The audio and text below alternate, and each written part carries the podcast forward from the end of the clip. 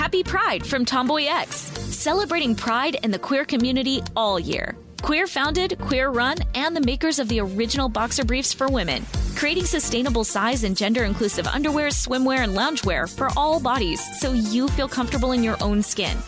TomboyX just dropped their Pride 24 collection. Obsessively fit tested for all day comfort in sizes 3 extra small through 6X. Visit tomboyx.com. Hey guys, back at the playground again, huh? Yep. You know what this playground could use? A wine country.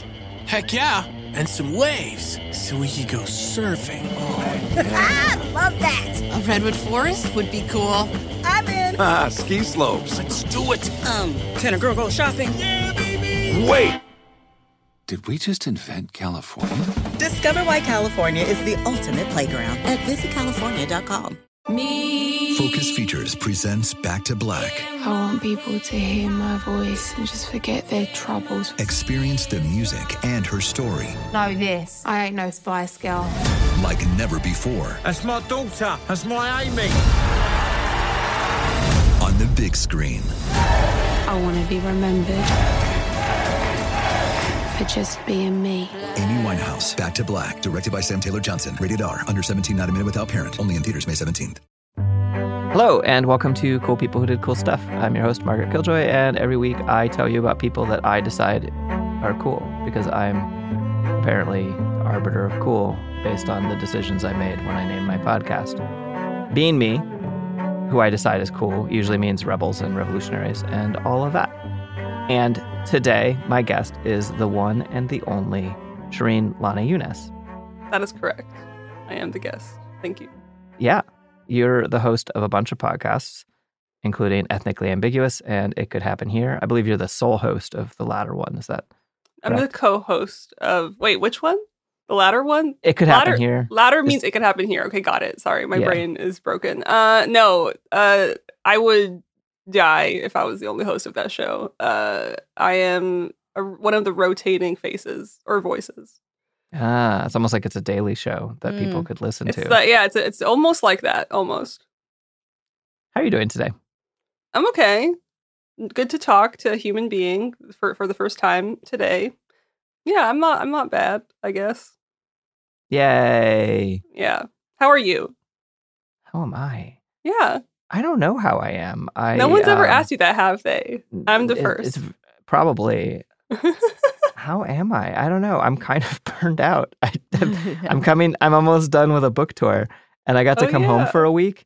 But then I'm leaving again for a week tomorrow, and, and in this week, you've already recorded like 15 podcasts. So yeah, this not is exactly a break.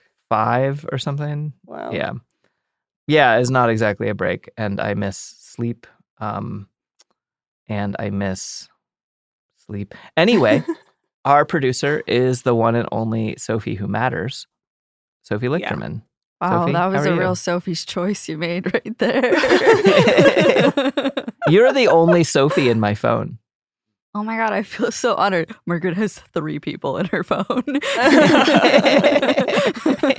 It's not saying much. Two people named John.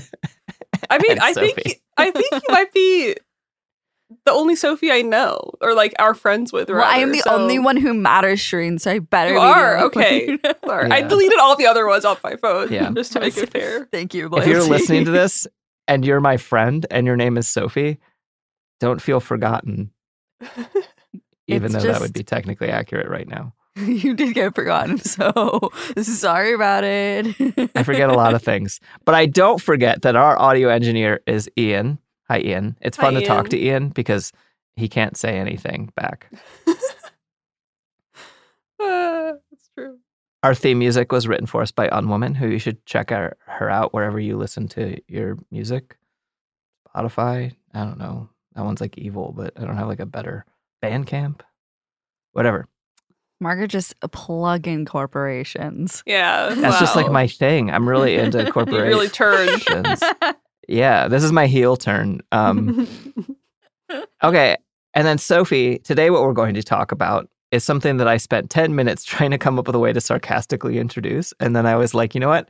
I don't want to say anything sarcastic about racism and the Ku Klux Klan. You did make some several uh, uh, inappropriate jokes off mic, and that is something I- that you listeners don't get to hear. That is I would never. exclusively for Shereen and me. And Slander. Anna, maybe. Oh, or if you're reading a transcript, libel. Yeah. That's my pedant joke of the day. Today, okay. Today we're going to talk about people who fucked up the Klan. Hell yeah. Uh, unfortunately, that actually means this week we're going to talk about people who fucked up the Klan. Today we're going to talk about the Klan, oh no. but not in a real detailed atrocities kind of way. I'm going to just kind of. Shereen, have you ever heard of the Ku Klux Klan? Huh. I- They're not really very underground. It rings a bell. I think it rings a bell. Uh, hoods, white people, yeah. racism, violence, evil. you know, Yeah. all of that. we're we're not going to go into detail about the specifics of the violence they committed. I think people are well aware of this as a bad organization. But we are going to talk about kind of who they are and what they were doing so that we can better understand what we're going to talk about about how people fucked them up. Mhm. Um and kind of just like a know your enemy kind of way. So there's this organization that most everyone has heard of, the Ku Klux Klan or the KKK. They're a hate group. They're bad. They wear stupid outfits and they set crosses on fire and they murder people, especially black people. They're a terrorist organization in the most raw sense of that word. They were created as a reflection of white people's fear of no longer being able to own black people. And so they set out to scare the shit out of everybody to make everyone obedient to white supremacy. I'm like usually into like shades of gray about stuff, you know? I'm like Mhm. pretty into understanding where everyone's coming from or whatever. But like there are evil people doing evil shit in this world. There's no gray there. It's just white. Yeah. Just yeah, white. totally. Uh, that was funny. I I think that was that deserved a bigger laugh, but it's fine. We can continue. I laughed. No, it, it was good, and Sophie didn't laugh. I don't know. I I, I only think Oh, I'm funny if. Sophie laughs at my jokes. And oh my god! Well, now it just feels now I now I want to die, but continue. no, that's Yeah, that's no, how you it's know okay. what my fake laugh is. Yeah. well, you know who else wants you to die? Oh, Shereen. Oh Jesus Christ, Magpie! Um, okay, so there's, I actually, for all of the the you know anti-racist work I've been involved in and stuff, I I hadn't really known a lot of the sort of. There's been like at least three different s- distinct time periods of the KKK that are like different organizations that kind of steal some of their own shit from each other, but they're actually like separate and were founded at different times.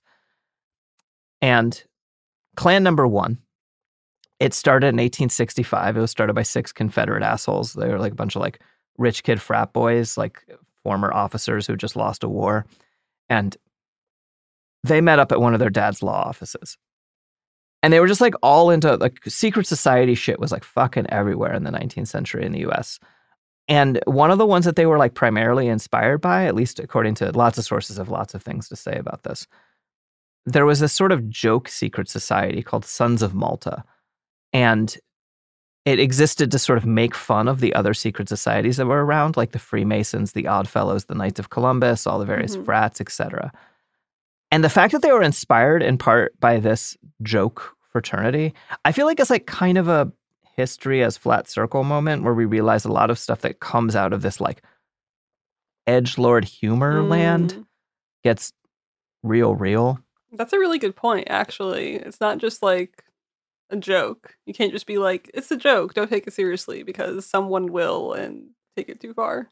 Yeah. And the other society that they were inspired by, at least in terms of name, was called Ku Klux El- Adelphon, which was a, a frat. It was a hmm. college frat secret society that had recently dissolved during the Civil War. And Ku Klux, I didn't know this. I was like, I don't know, they just picked some dumb fucking name. And they did. They picked some dumb fucking name. But Ku Klux means circle in Greek. So the Ku Klux Klan was them like riffing off the word Ku Klux. Like they're just some fucking troll rich kids Yeah. sitting around in their dad's law office being like, oh, what if we like Ku Klux? Nah, it doesn't sound cool. What if it was Ku Klux? Like making up a band name for just like, I don't know. Yeah. Terrible people. yeah. And much like everyone who tries to make up band names while high, they did not land it. No, This is not a good name. No, they belly flopped right into that. Yeah. The the pointed hood that they wear, it's going to come up a little bit more later because actually it wasn't really part of the first incarnation of the KKK. I didn't realize this, but it's called the capirote, which comes hmm. from the Spanish Catholics, hmm. which is actually another like appropriation because as we'll talk about when we get to the second incarnation of the KKK, they fucking hate Catholics. So they were just like, "Oh, that's goofy looking. We'll take that." Right, right, right? But at this first incarnation, they're more, into pointy hats with uh, over separate hoods or just wearing hoods Little rather than pointy hoods. Yeah. So these six Confederate assholes, they formed the KKK in 1865, possibly on Christmas Eve, possibly like earlier that year. People like to argue. People, you probably knew that. Just in general, people like to argue. Well, so the basis of the, this, like the the six people, were Mm-hmm. they getting together, being like, "White people are the best"? Like, was that the base? Like, what was their initial group chat about? It was a party club. Oh, It was, they wanted to pretend to be ghosts. wait, no, you're making that up. I'm up. not making this up. You're I making wish that I up. was I'm making this enjoying up. that to pretend to be ghosts, They, like they low key. yeah, they threw, okay, good to know. No, so they, they Maybe threw d- sheets Ian, over their head. Delete that. I'm just kidding. Doesn't matter. um, they threw, good to know. Ghosts, little ghosties. Come on. Yeah. I don't know. they would like throw sheets over their head, cut out holes for the eyes, like literally like fucking like spooky ghost costume, you know? And then they would ride around through town on their fucking horses, being like, I cannot tell if you're fucking with me. I'm not fucking with you. I don't believe you. I've been I, I, it- I've Doesn't been that- doesn't tricked that by make you- Robert too many no, times. no, Margaret is not. Margaret Robert. is a better human. yeah. Um, doesn't that make you look at all those people that d- d- do that to their dog and their children differently? Yeah, all the Oh, people that throw the sheet over their heads. Yeah, oh, no, totally. No.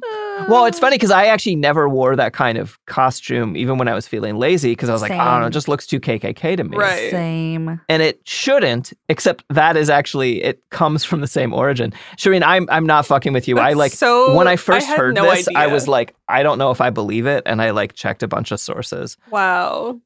That is And so, so- what what a fall. What a just a fall from grace. Like that is Yeah. the saddest plot twist and like uh evolution I've ever heard. De- devolution. I've Well, but can't you imagine this? You take like six random white frat dudes Mhm. who are like kind of goofy and into partying, and they come up with this like clever secret society, and then it all goes Right. wrong, but not in a way where they think it went wrong. It goes in a way that they're totally fine with. They just hadn't Mm-hmm. originally intended. And everyone else, you know, so like, and so they they would go around and crash parties and be like, "I'm a ghost," or some of them would like stay quiet, and some of them would like talk in like weird voices, Oh my god. and they would play I, pranks I just on think each that's other. objectively funny. Am I bad? no, So I mean that's what's so interesting is, um, and that's why no one should ever have fun or use jokes. Um, Yeah, got it. Okay, sorry. Yeah. No, no, no. It's, and and so then they would have like spooky initiation rites that were like just goofy, kind of like the fucking Proud Boys, right? Oh. And I guess it is all goofy in the end. I guess we forget how goofy this shit is sometimes. Yeah. it absolutely it is also fucking goofy. And and so they what happened was as as far as I can tell, they started to realize that their presence was scaring black people around when they would like hang outside wearing these things or whatever, right? And so uh since they're not intelligent people, the Klansmen, they they were like, "Oh, the black people are superstitious and they're afraid of us because they think we actually are ghosts." And black people from the time talking to interviewers later were like, "No, we were afraid because there was a bunch of like white organized Confederates who went around like shooting at us and shit." Yeah.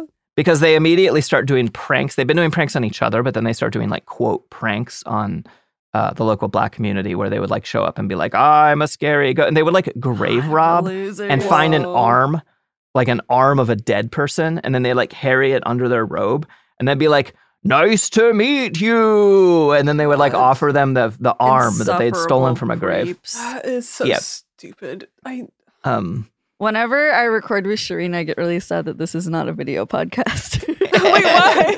because Shereen has the best reaction faces of anybody I know. oh, thank you. That makes me happy. Yeah. Just It's- imagine it, audience. Just imagine yeah, sorry. reactions. if I'm if I'm it's quiet, I'm making a funny face. So it's funny either way.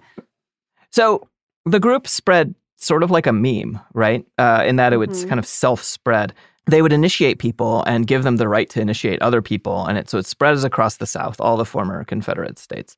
And soon it was a white supremacist army committed to terrorizing formerly enslaved people. In 1867, they allied with the Democratic Party. Um, worth noting for anyone, the the tables were turned in the 19th century. Mhm. The Democrats were the racists, and the the Democrats were the open racists, and the Republicans were the sort slightly better party. You know. And so in 1867, the KKK allied with the Democratic Party, and they got up to good old fashioned voter suppression.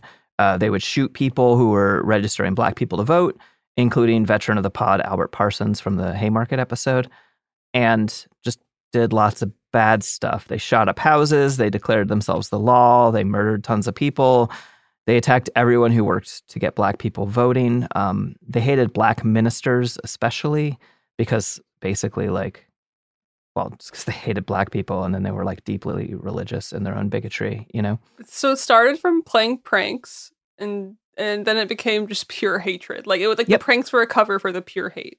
Yep. And then they Wow. dropped the prank part and just Right. continued the and pure they just hate. continued to be evil and hate. Yeah. And their tactics, they basically did everything at night. They derived their tactics in large part from these like night patrols that happened during slavery Mhm. times when white men would get deputized to ride around at night hunting Yeah, for like the people. origin of the police. Yep. The KKK and the cops have the same origin. And what do you know? Uh, as we'll talk about later, the same continued thread and a lot of shared membership. That checks out. And yeah, the night patrols were civic duty, like jury duty, basically. And Mhm. the KKK just was a continuation of that. They also basically were trying to overthrow the US government to reinstitute slavery. Um, they didn't succeed at that part, at least.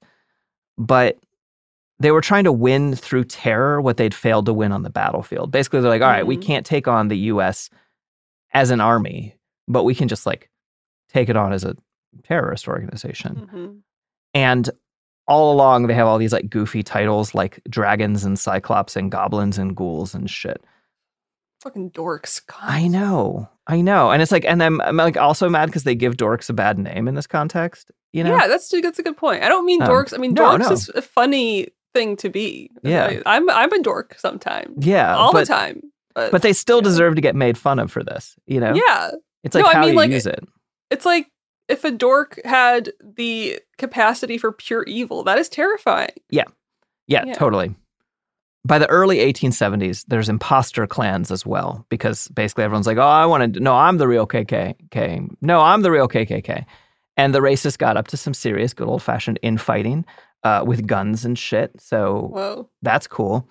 So the US government passed its first ever anti terror legislation, banning things like riding around at night in a mask terrorizing people. And I'm like, not like a big law girl, right? But I think that passing a law that's like, in, in as much as there should be laws like don't terrorize people and like murder everyone. Yeah, you said that as if it's like you know how people say like they're horse girls. Yeah, yeah, totally. that's the- way. Hi, Jamie. Not a big law girl. Jamie's Ja- Jamie. Jamie's a, a big horse girl. Hi, Jamie Ah, Loftus. That doesn't surprise me. Jamie has a hat that says "Hello to Horse." oh, Jamie. It's great. I learned about this this concept recently. Shout out to my friends who are horse poor, which is where you're poor because you have horses. Horses Oh, are so expensive. Yeah, I did not so know that was a thing. Yeah, Horse poor. yeah, Because all your money goes into the horse, and you're like, what now? What what what about me? yeah. I have a friend who has a horse who pays more for the horse's room and board than uh, her own rent. Uh, shout out to my friend who's listening. Anyway, by 1872, the Klan is more or less gone under that name. There's a bunch of other terrorist organizations. Louisiana had the White League, Mississippi had the Red Shirts, and anti black terror, of course, continued. But most importantly, unfortunately, it's like kind of like instead of seeing the Klan as defeated in 1872 by the federal government, it's more like they succeeded at the Klan succeeded at its goal, which was that the reign of terror against black voters allowed racist Southerners to subvert democratic processes and got the right wing uh, elected. Basically, the Republican Party, the the leftish, less racist wing, was like conquering the polls until um, all this voter suppression happened, which was voter suppression primarily and most importantly of black people and black voters, but it was also of anyone who supported uh, the Republicans. And the Democrats got into power.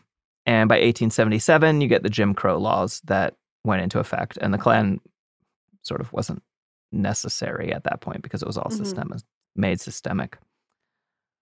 That's the first incarnation of the KKK. Let's talk about the second one. Oh no. I know. I like feel like this is a more bastardsy episode than It's like usual. like but what like it's like how Pokemon starts out and you're like, "Oh, it, it's kind of cute little ghosty." And then it becomes like a Yeah. I don't know, like a disgusting parasite goblin. yeah, totally. okay, in 1905, there was this piece of shit Baptist minister, this white guy named Thomas Dixon Jr., and he wrote a best selling novel called The Clansman, spelled with a C, actually. And it's, um, this part will be shocking to you. It's really, it's spelled correctly initially. yeah, yeah, absolutely. This book is very racist. Oh. It's about how great. say. I know, I know. You'd be shocked. Um, it's about how great the Klan was.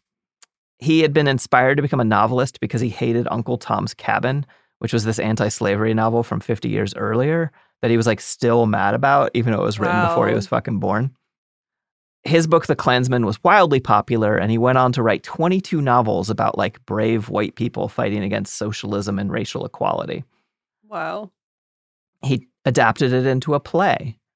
And he was pretty explicit that the reason he was adapting it in all these different forms was because he wanted more people to get the message. It wasn't even about the money for him, you know? He was he He was really doing it for the cause. Wow, that's that's stupid. That is so stupid. Yeah. Also just like hating a book that much You that powers your entire personality in life.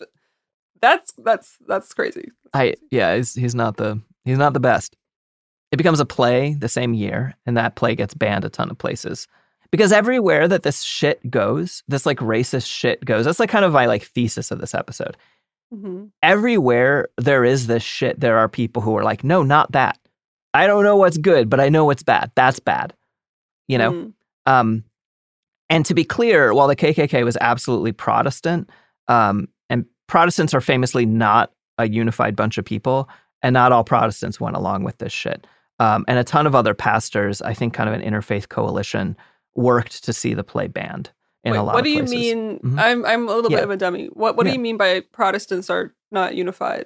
Oh, okay. So like, Protestant being like a larger umbrella of a lot of different faiths that aren't Catholicism. oh oh okay, yeah, no, it's did not know that. as a very legitimate question. Basically, Protestant, um, as I understand it, is Christians who aren't Catholics and not Okay. Orthodox. and all of and it's just like yeah, the big umbrella is Protestant, and then like underneath it you have you get the a bunch Baptists and the Methodists and Got it. Got and a lot of other different faiths.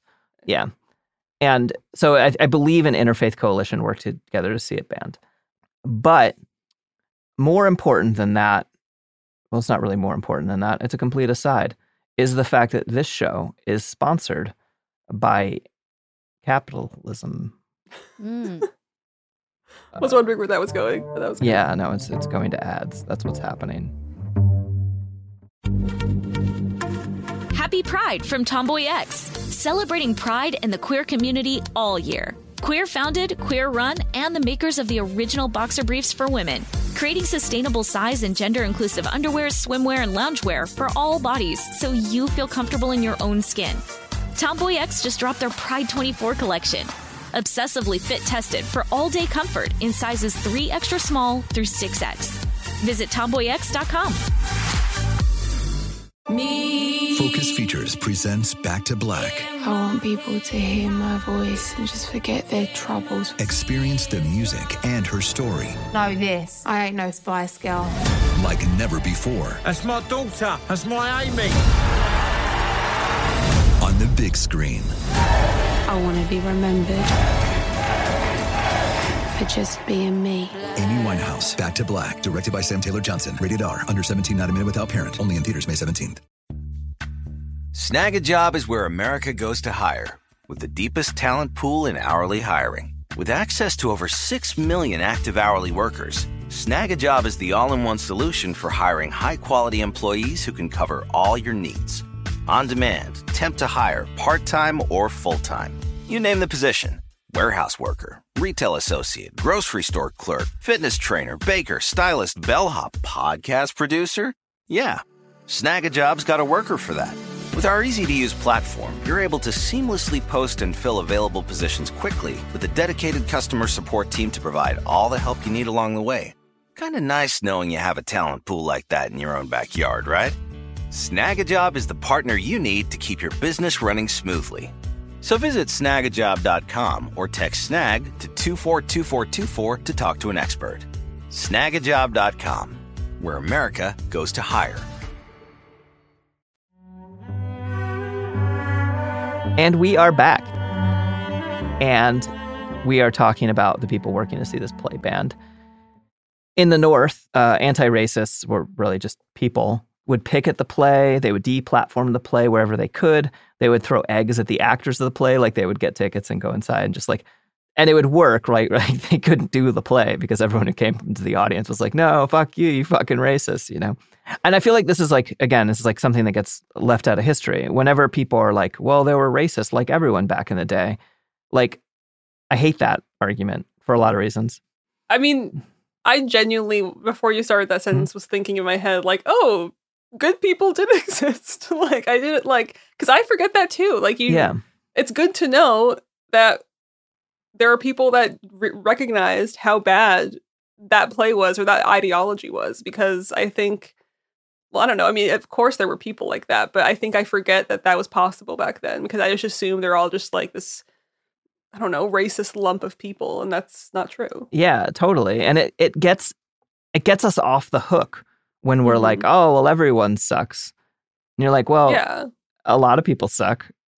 a lot of people Well, especially like. Mhm. when you think about like the Civil War and you Yeah. learn about how like the people that didn't want slavery, they had slaves. So it's like at the same time you're like, oh, even like these quote unquote anti Oh, yeah. slavery, anti racist people, we're still low key racist. So I think Yeah. that kind of message bleeds through for me where it's like I forget that there were maybe genuinely good people. And that yeah. No, that's legit. I mean, one of the things is that when people say everyone was racist back in the day, w- one of the things you're doing is saying everyone was white back in the day, Oh. right? Being like, because some of the people who were against racism were against racism because it was against them, Mm-hmm. you know. And so you're you're cutting already all the people of color out of the conversation when you say everyone was racist. When you mean ev- all white people are racist, and then even then, again, like you know, actually, it's a really interesting example, like the Civil War stuff, because there were people who were absolutely ideologically committed to abolition, and then there were people who were like, "Well, we just want to conquer the South because Mm-hmm. we can't let people secede," you know, and it, I don't know, whatever, it is fucking, but people would fuck up this play, not entirely successfully. Um, in the wake of performances, because the performances did happen a lot of places. When I say it was banned a ton of places, it was not successfully banned most places, right? It was performed a ton of places. It was very commercially successful. Hmm. And in the wake of performances, racist violence would follow. And it was this book and the play, The Clansman, that introduced the pointed hoods and the cross burnings. They were actually an invention of a novelist, not history. Not Whoa.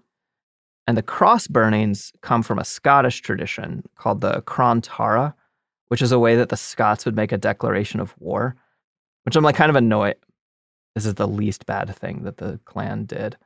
But I'm kind of annoyed that they took this. The burning cross was a, a symbol to rally people to defend an area, but it wasn't done like the Klan does it, where they like set a burning cross to be like, Right. haha, we're going to fuck you up or whatever. They would send messengers around and this was uh, throughout a bunch of different parts of, of Europe. They would send messengers around with a burned or burning cross as like the symbol. Like if the messenger shows up at your town, and they're not like it's not like a huge like Jesus style. Like it's not a. Mm-hmm. It's like a one you can hold Like in your wooden. hand. Right. Yeah. Okay. Yeah, it's like a foot tall or whatever, you know. Mm-hmm. And you would run around with this thing, and you send messengers out, and it'd be the like, "Hey, get your people ready. It's time to go fight." So it was it was so much cooler Yeah. than what it's become. Yeah. And there's one argument I saw that burning crosses were used like the this is a reference that I don't know what percentage of the audience will get. Like the beacon fires of Gondor. Uh, Mm. Is that a reference that works for either of you?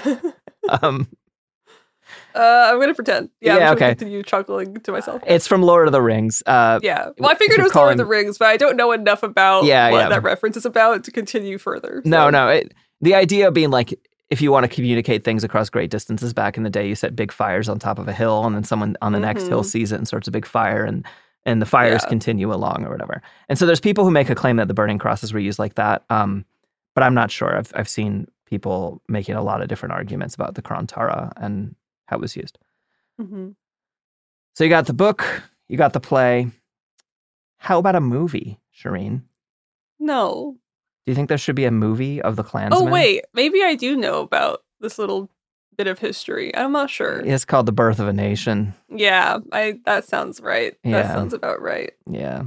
I thought Nation. in my head, I'm just so used to like crazy plot twists that are actually real. I thought you were going to be like, and that was the origin of Broadway or so, so I'm No, glad totally. that didn't happen. Yeah. Well, I mean, this is the birth of American filmmaking as like feature length yeah, film. it's a good point. It's the first That- feature length Hollywood film or whatever. yeah, it is, and it's that is te- a terrible fact. Yeah. but I'm glad that he didn't invent Broadway. Also, Yeah. Um, it's the most influential film of all time. It uh, invented or made widespread a bunch of technical accomplishments like the close up, the fade out, and the orchestral score. It was the first movie screened inside the White House. Uh, there's a lot of people arguing about how the president reacted to this. Um, but he certainly intentionally had this movie screened inside the White House. who was the president back then? You'd think I Forgive would have included it in my script, but I? Yeah. did not. Just some Yeah. white guy. Yeah. One of those like also rans. I mean, he actually won, but like one of those people that we don't talk about all that much. Right. Um, and it remains the most racist film in Hollywood history. It's about scary black men trying to hurt white women and white women who are then saved by the heroic Ku Klux Mhm. Klan. This film, this will be shocking to you. A lot of shocking revelations here. It was polarizing. Oh, you don't say. Some people didn't like it. Well, that's good to know. Honestly, who I I can't expect anything anymore. That's good to know that people were like, actually, maybe not. I mean, most vocally, black people didn't like it for a very good Yeah. reason, right? Um, but there were other people. But uh, the people who did the most work against this film, as far as I can tell, the N- NAACP, which is the National Association for the Advancement of Colored People, which was founded six years earlier in 1909, it was at the forefront of the fight against the film. They were joined by leftists, civil rights folks, religious leaders, including Jews, who went all out against this movie. Uh, three states banned the movie. Wherever it played, white mobs attacked black people. Um, lynchings across the country went up fivefold uh, in the month that it came out. Wow. It's just so unfortunate and devastating, like coming just from like I know this is silly, but Mhm. like from like an artistic technical perspective, that like all of these really technical achievements when it comes to filmmaking and making art, hmm the fact that this was like the first feat that they decided to put all those energies toward, or like that Oh is so God. sad to me. I know. You know what. I mean? I know. because filmmaking is like an amazing achievement. Yeah. Back then, that was like like that was it was like what what was it? 1915. I looked Yeah. it up. I cheated. Yeah. But like that was that's just so mind-boggling to me that so many like fascinating, mind-boggling things that filmmaking is. They were like they were dedicated first to this, and that's Yeah. just so sad. yeah. I don't know. No, I- Little rant. But one of the things that came out of it as a as a reaction against it, uh, it was the birth of the quote. I don't think it's what people would want to call it now, but it was a quote of the the race movie, movies for black audiences. The first black-owned film studio, the Lincoln Motion Picture Company, was founded in 1916, basically as like people got together to work to counter the blatant racism of the birth of a Mhm. nation.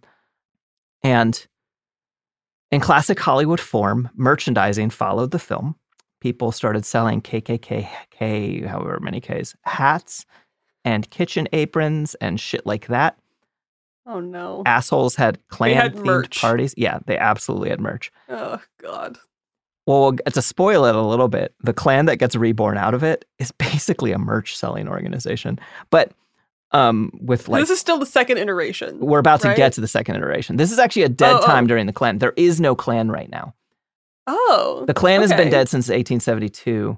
So because they like dead in quotes, like they they the government eradicated it or whatever. yeah, and it actually seemed to be functionally gone. It actually seemed to not be Oh. organized. And all the people who wanted to continue the terror joined all these other organizations. Other people were like, "Well, we kind of won with Jim Crow, so we can just like continue to be racist through the legal means." So this rebirthed the Klan in some in some yes, uh, very directly, actually. Oh, but one more thing about classic Hollywood sh- shitbaggery. The director of this film, D.W. Griffith, he made a movie the next year called Intolerance. And it wasn't about like intolerance is great, I love being a bigot. It was about how all the people who were critical of his movie were intolerant. Wow. Wow, what a what a roundabout little statement of bigotry. Doesn't it just sound like exactly what would happen right now? yeah, it does. Wow. I guess no one I guess humanity actually doesn't change. You know? It, it really know. just has different mediums of expressing itself. But at the end we're just the same stupid dummies. Yeah, the balance of like uh, the balance of people with better ideas and worse ideas like changes and like shifts back and forth. But it's like it shifts back and forth like 60 40 to 40 60. Yeah, You know? it really does.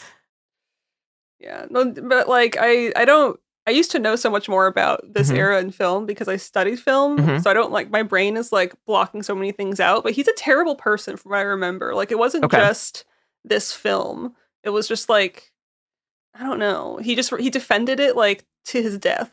Like it Of was. course you fucking did. I don't know. Yeah. yeah. But like, God. what was the what was the original author's name of the book and the play and all of that? Uh, let me scroll back Is, up. is that important? Tom- if it's not no. important, then who cares? Thomas Dixon Jr.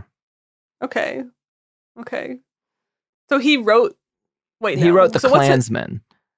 and that was based. That was the original story of Birth of a Nation. Yeah, Birth of a Nation. I think it's like the second half of Birth of a Nation is based on the Clansman. I didn't actually, as part of this, like one day I'm going to sit down. I'll probably never read the Clansman. Uh, I'm not like opposed to the idea of it, but I probably won't use my one short life to do so. one day I feel like I should watch Birth of a Nation, but like I've definitely seen some of it just by nature of like studying stuff, and Absolutely. it's disturbing. I mean, like it's. I mean, just like the blackface is the least disturbing part, and that is Yeah. so concerning. You know what I mean? Yeah. So it's just terrible. Anyway, Yeah. that's yeah. Well, what it also did, this movie, is it rebirthed the KKK. In 1915, a car, who is practically the hero of the story but didn't quite succeed, a car hit a guy named William Joseph Simmons. Uh, unfortunately, it didn't hit him hard enough, so he spent a while recovering instead of rotting. While he was laid up in bed, he decided, you know what? Let's restart the KKK, just like in that fancy movie I just saw. wow. He'd already joined like a dozen different secret societies. Why not make his own? So he got a copy of the old KKK's rules and he recruited some folks, including two members of the original Klan who are old as shit at this point. Mhm. And he went to Stone Mountain outside of Atlanta, Georgia. We're going to talk more about Stone Mountain later. 15 charter members burned a cross and restarted the hate group. And this guy, he like as soon as the government investigates the KKK, he's like, "Oh no, I hope there's no crimes," and he starts like distancing himself away from federal after. Like he's like, "Oh, it's nothing to do with me." As soon as the feds start investigating it, because he's just Wow. like fucking Proud Boy founder Gavin McInnes, um, who ditched the group as soon as they started, as soon as the going got rough. Little coward. Yeah. And I read another an academic analysis that said he was basically pushed out by the next guy uh, who wanted to turn into a mass movement by loosening up recruitment standards. Mm. But the guy who found it didn't stay in charge of it all that long. And this new incarnation, the second incarnation of the KKK, is by numbers by far the largest KKK. However many Ks. I'm just going to keep getting that wrong the entire time. Mhm, mhm. Um, there were up to about 5 million people in the KKK in the What? 1920s, in 1925. That's a lot of people. Yeah. And it's also the least influential period of the KKK uh, for some reasons that we'll talk about. Probably the first incarnation was the most influential in that it Mm. fucked up Reconstruction. And then the the third one that we'll talk about later, I think I I am making this statement rather than like this being what historians have agreed upon, hmm is more influential in the way that it uh, continues a long campaign of terrorism and hate and uh, fucked with civil rights movements and things.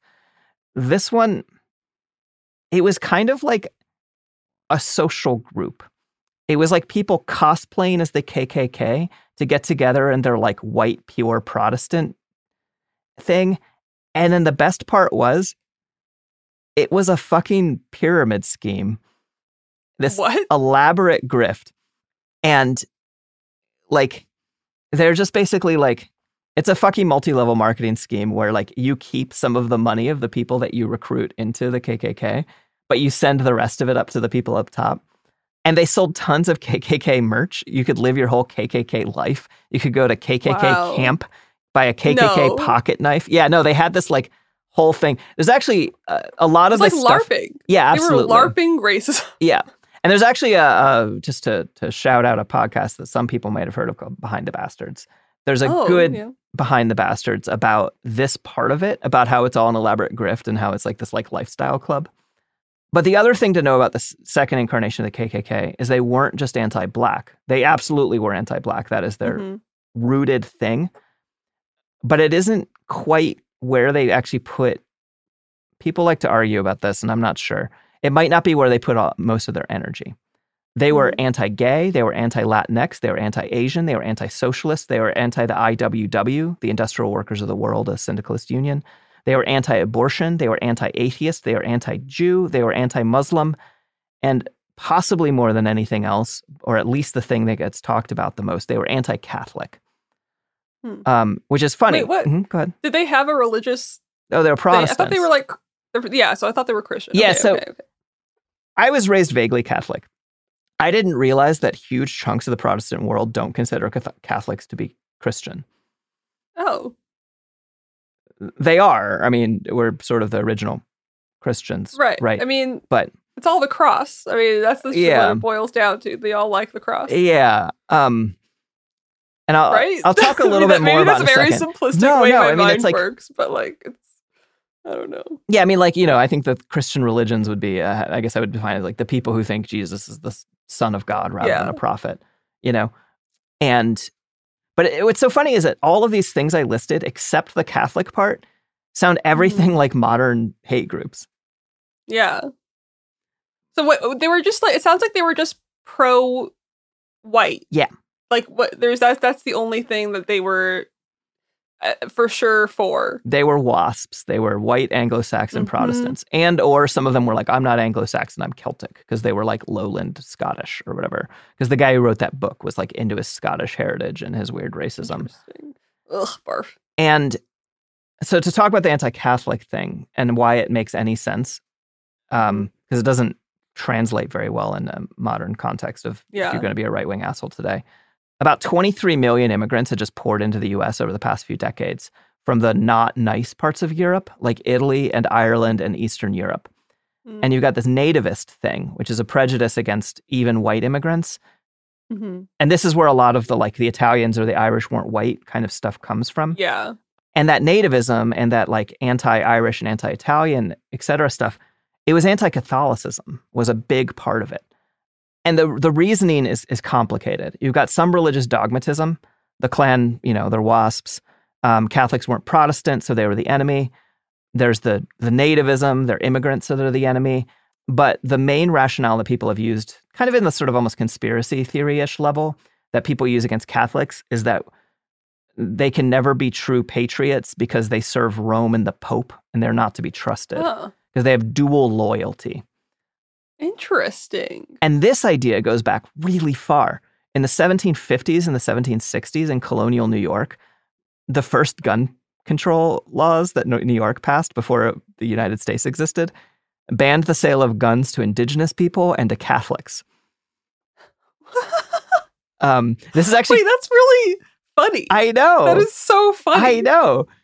And it's actually coming up now uh, because there's these uh, gun control laws in New York, and they're like referencing they're they're like referencing these old gun control laws as Wow, like see there's is there's precedent. wild. That is I mean that rationale is so just like conspiracy theory like e to me like i don't know like it's just like uh i don't know so it's it's about they want you to be a patriot so it's about like nationalism more so than like racism kind of in that sense but like or i don't know it it's messy because i would say overall yeah because like as far as i've looked into like uh 18th century and earlier um us stuff and maybe 19th century stuff in the us the anti-irish etc uh, the irish might not have been white but they weren't black right they were this Mm, like mhm. special third thing to use the meme of the day and so it was still better than being black to be uh, a, yeah someone who has since become white,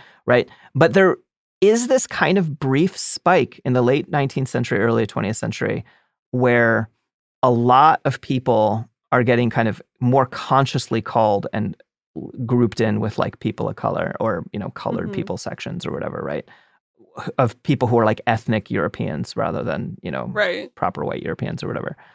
i mean i don't know if anyone's had that irish friend that was like my relatives are slaves or like my ancestors were slaves right. too Which isn't true. yeah, But yeah. so yeah i know but, but No, like I know, there's yeah. i feel like that narrative yeah. is unfortunately like uh, a thing for some people No, totally. And like, and what I want is people, as as someone who you know, of his Irish heritage or whatever, but is fucking white in modern American context, is to like recognize that like you don't have to like pretend to.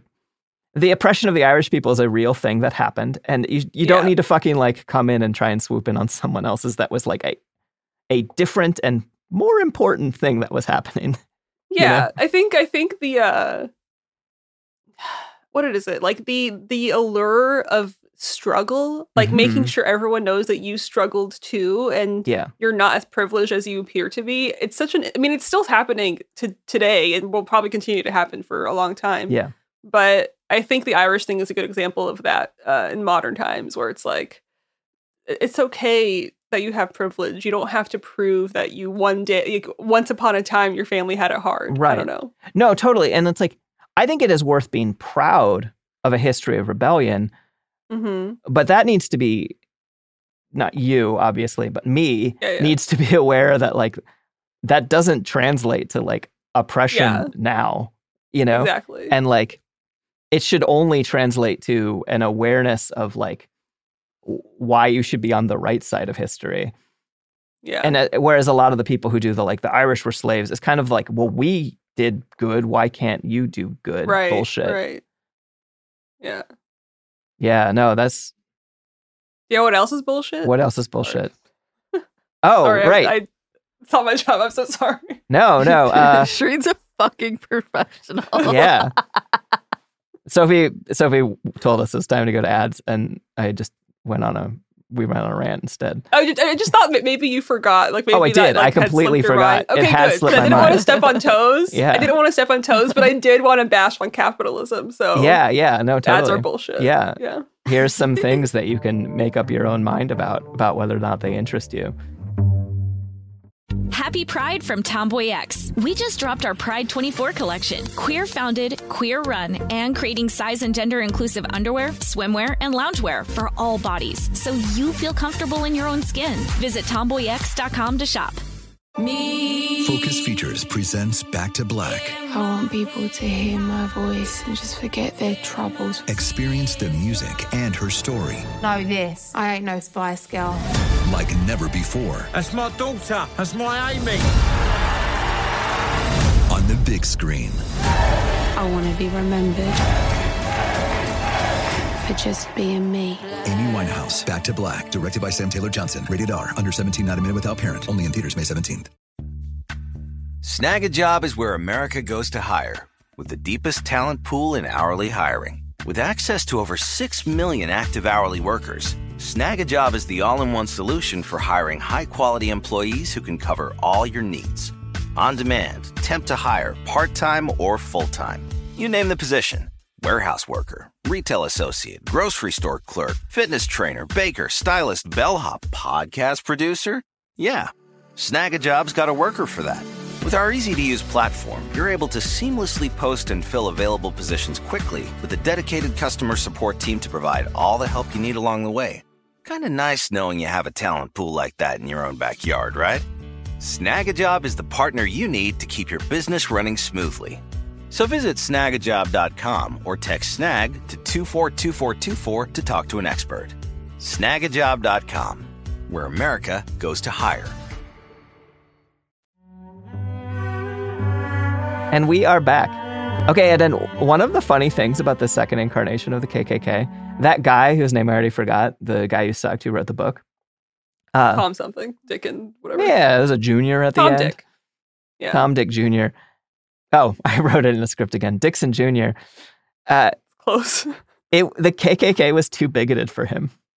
The new one Wow. because he didn't hate Jews or Catholics. Interesting. He only hated black people. It he claims that he is the black person's best friend.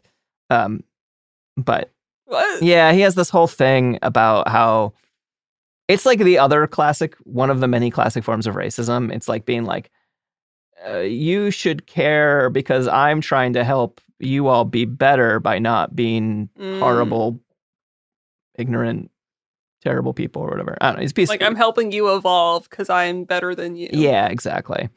But yeah, so no, he he didn't join the new KKK after he fucking inspired it because he So interesting. because he was the classic type of racist and was like, I don't know about this newfangled expanding the concept of racism. New brands of racism, just uh, dividing racists everywhere. I know, I know. Okay, the other weird thing that the second KKK did, they were the paramilitary force that enforced uh, prohibition. What? Yeah. Okay, so there was this period in the 1920s or so uh, Prohibition when like alcohol became illegal. Yeah. Yeah. uh, alcohol was illegal federally for you know 10ish years or whatever uh, Uh-huh. many people listening know the actual dates and i don't off the top of my head uh, 1919 was when it was banned uh, and Wait, so were they also anti-alcohol? yes because and i didn't realize this good protestants don't drink it's what dirty catholics and black people do is drink alcohol Oh. and these are good, upstanding, moral, American value white people. Yes. Preach. Yes. So they're going to go around and murder everyone who drinks. That is so funny to me. Okay, this is apologies if anyone gets triggered by this, but in my head, alcohol is like a very white thing. I know it's not. I know it's not. But in my head, Mhm. the most white American thing you can do is like have a beer at night. You Yeah. know? So the fact that like this very white Yeah. organization was anti-alcohol is very interesting to me. No, totally. I it, think they're just boring as fuck and nobody wanted to hang out with them. And so they're like, let's just make all these rules. And just Like, were they like, straight edge? They were despicable just- together. Like, Yeah. Straight right, edge cool. dorks. Wow. yeah. It's okay to be straight edge. I'm no, not bashing that, but it's very interesting to think of them all kind of being on their moral high horse. Let's go be that thing. boring Nazis together. Yeah. Yeah. basically. And Like, this, Jesus Christ. Get a, like a normal hobby, you fucking Yeah. murderers. Sorry you can't hold your liquor, you fucking. God.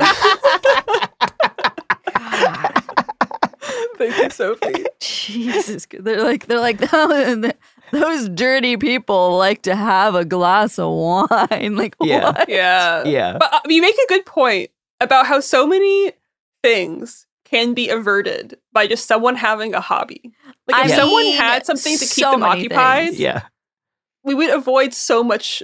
Like if Hitler got into art school, you know, Yeah, that's, that's yeah, yeah. always the argument that was made. Yeah. But that same that is thing- always argument that was made. That was It's what just we. a hobby. It boils down to a hobby. I went to art school briefly and we would joke about I was one of the worst people at my art school.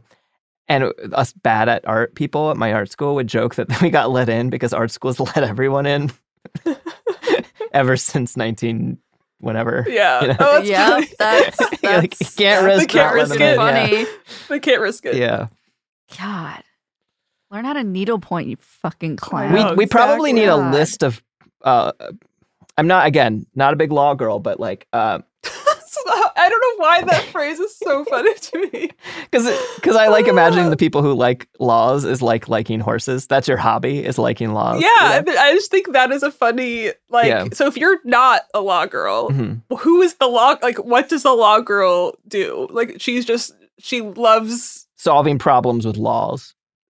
Okay, got Yeah. it. Got it. And again, I'm finding an exception here. Law girls, okay, this is what it is. You Mhm. know how I'm not condoning stealing hmm uh, by any means, but I think at the end of the day, you have to like sometimes I can rationalize laws being stupid and in place for dumb reasons. Mhm. You know, like I don't mind taking something from a big corporation and being like, fuck you. And the same applies to laws. If you just recognize that laws are stupid and made up by someone, Yeah. everything kind of falls apart. But if you really like, this is against the law, I can't go, I can't jaywalk. People that are law girls don't jaywalk. is what I'm Yeah, trying totally. Yeah. And now, what I believe is that you should look both ways before you jaywalk, right? Exa- exactly. exactly. You think about Good analogy. what is the law? Why does the law exist? And then you follow the thing. If the law exists so that people don't get hit by cars and interrupt traffic or whatever, right? And Yeah. obviously, sometimes we should interrupt cars. Uh, but then you just try to not do that rather than obey the law. Yeah. Like like if there's if there's a stoplight Yeah. and there is not a single car there, Yeah. but it says it's a red hand. The logical thing to do is just to fucking walk. But if you're a fucking law girl Yeah. or like whatever it is, you're literally standing there because it's against the law. And that is so silly to me. Yeah. That is so silly. Yeah. Well, the one thing I am attempting to solve carceally is that maybe we have a list of hobbies that you're not allowed to have. Everyone Okay. should get hobbies, but the hobbies can't be murdering people for Law? drinking Oh, murder people. or, you know, uh, I'm sure we can all think of hobbies that people shouldn't have, and maybe we shouldn't run down a list. Hobby Lobby. Sorry. that's that's the name of our campaign to try and get this put into Mhm. laws that people. We people. did a are- behind the bastards on them. Oh yeah. Yeah. Oof, Hobby Lobby. I just remember I remember it, that baby. I remember when that happened. For whatever reason, the word hobby got like destroyed for me because I almost thought it was like a, cu- a cute word, Mhm. and then it Yeah. just like they took it from us. Yeah. and Not, no Yeah. going back. All right. Speaking of lobbies, uh, uh, this incarnation of the Klan was very politically influential. Uh, they elected 13 state governors, untold numbers of judges. It's just a fucking MAGA thing, practically. Some Mhm. Jewish Congress people led an inquiry against all of this, um, and then those con- against the Klan. And those Congress people found themselves replaced by Klan candidates the next election. And they did a lot more than they did their old shit too, right? They were like this dumb group that was like running around having like big festivals and being a like having selling KKK pocket knives and shit. They were also murdering people, uh, all the usual people that they hated. But they fell apart the way that lots of right wing stuff falls apart. They first they split into two different organizations fighting over the same name. Uh, they then fell into disrepute because some of the leaders got caught undressed and fucking at some kind of like sex den. Wow, plot twist. I know, and since their whole thing is like we're the moral, upstanding Christian Right, Americans, you know. Yeah. And then one of their leaders uh, abducted, raped, and murdered a white woman, and that's exactly what they claimed that people of color do. Right. Yeah. And so that so they started to fall out of favor because people started being like, "Oh, these people actually suck." And all the while like tons of groups are fighting them and they're working against them and that ties into their downfall as people start realizing that these people suck and then everyone's fighting against them. There's like newspaper exposés on how much the whole thing is just a grift. People start realizing they're getting Mhm. ripped off.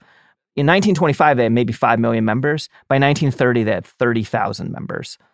And Wow. during the 30s, uh, they changed from having Catholics as their enemy number one to having communists as their enemy number one. I think they were basically like trying to ride the Red Scare, but it didn't Mhm. revitalize them. By 1940, they're all but gone. And in 1944, it was officially disbanded because they owed back taxes. And they had to, ha- oh, yeah, the whole thing was like part of their like grift was that they just bought a ton of real estate. Right. 1944, the grift is over. That's the end of KKK number two.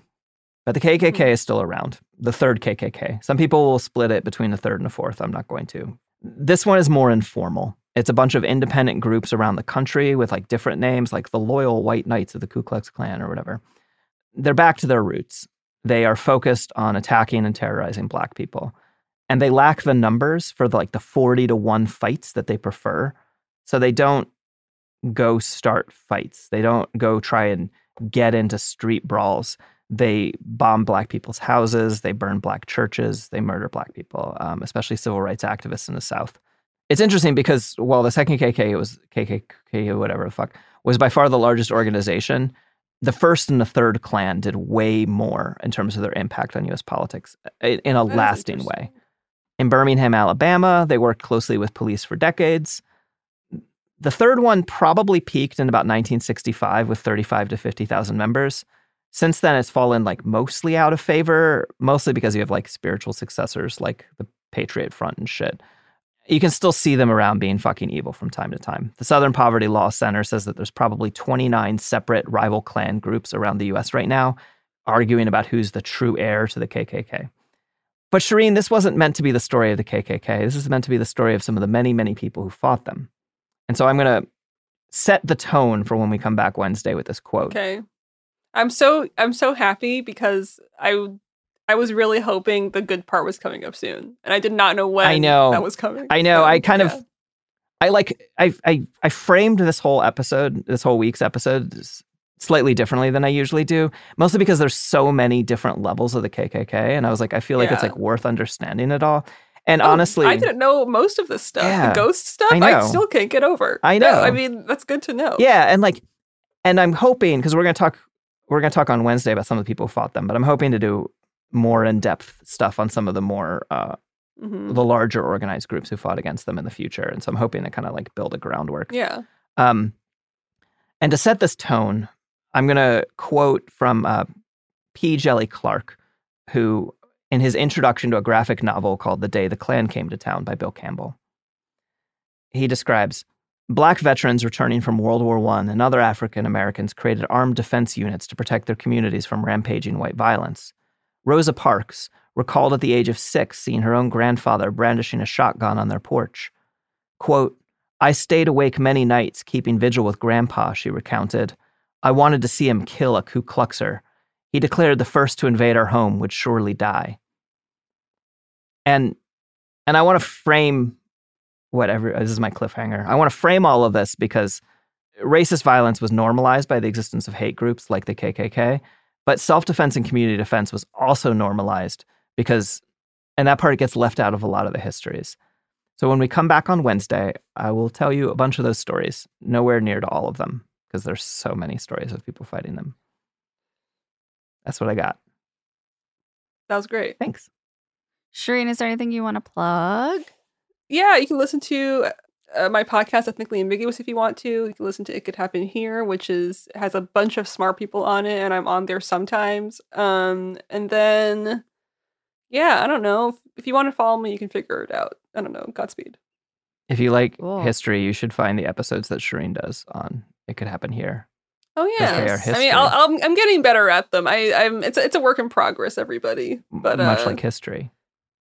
oh, Yeah. Um, Margaret, is there anything you'd like to plug? Do we perhaps have a uh, live stream coming up? Oh, yeah. I'm going to be a guest on a Behind the Bastards live stream on December 8th, 2022, in case you're listening to this sometime in the future. In which case, this won't Wait, you any that's information. cool. I know. I'm really excited. I didn't know that. I have no idea what Oh, it's going to be about. News to me. Yeah. and you can get tickets on the internet probably most easily by Googling Behind the Bastards live show December 8th. That's how I would do it. There's probably an actual Okay. link that might be in the show There notes. is. It's uh, momenthouse.co slash BTB. Yeah. What I would probably do is Google it instead of trying to remember things. But that's me. And you can ask if you are a person in the audience of this thing, you can ask questions of me or Sophie or Robert, I guess. And that's what I have to plug. Sophie, you got anything to plug? Any good new podcasts out on Cool Zone Media? Oh yeah. You can uh, listen to Internet Hate Machine hosted by Bridget Todd uh, and all of our other shows. Uh, you can find out more about that on coolzonemedia.com or at Cool Zone Media on the social medias. I will say that So I started listening to Internet Hate Machine and um You did. and it doesn't sound anything like the Nine Inch Nails album, Pretty Hate Machine. Yeah. we really wanted to, um, you know, But be clear about that. Yeah, but instead, it is actually. I know when you're like when a bad thing happens on the internet, like Elon Musk taking over Twitter, like I don't know, uh, Bridget Todd. uh, It's good. I like the podcast. That's what I'm trying to tell you. You should listen to it. Anyway, That's the end of part one. bye everyone. People Who Did Cool Stuff is a production of Cool Zone Media. For more podcasts from Cool Zone Media, visit our website, coolzonemedia.com, or check us out on the iHeartRadio app, Apple Podcasts, or wherever you get your podcasts.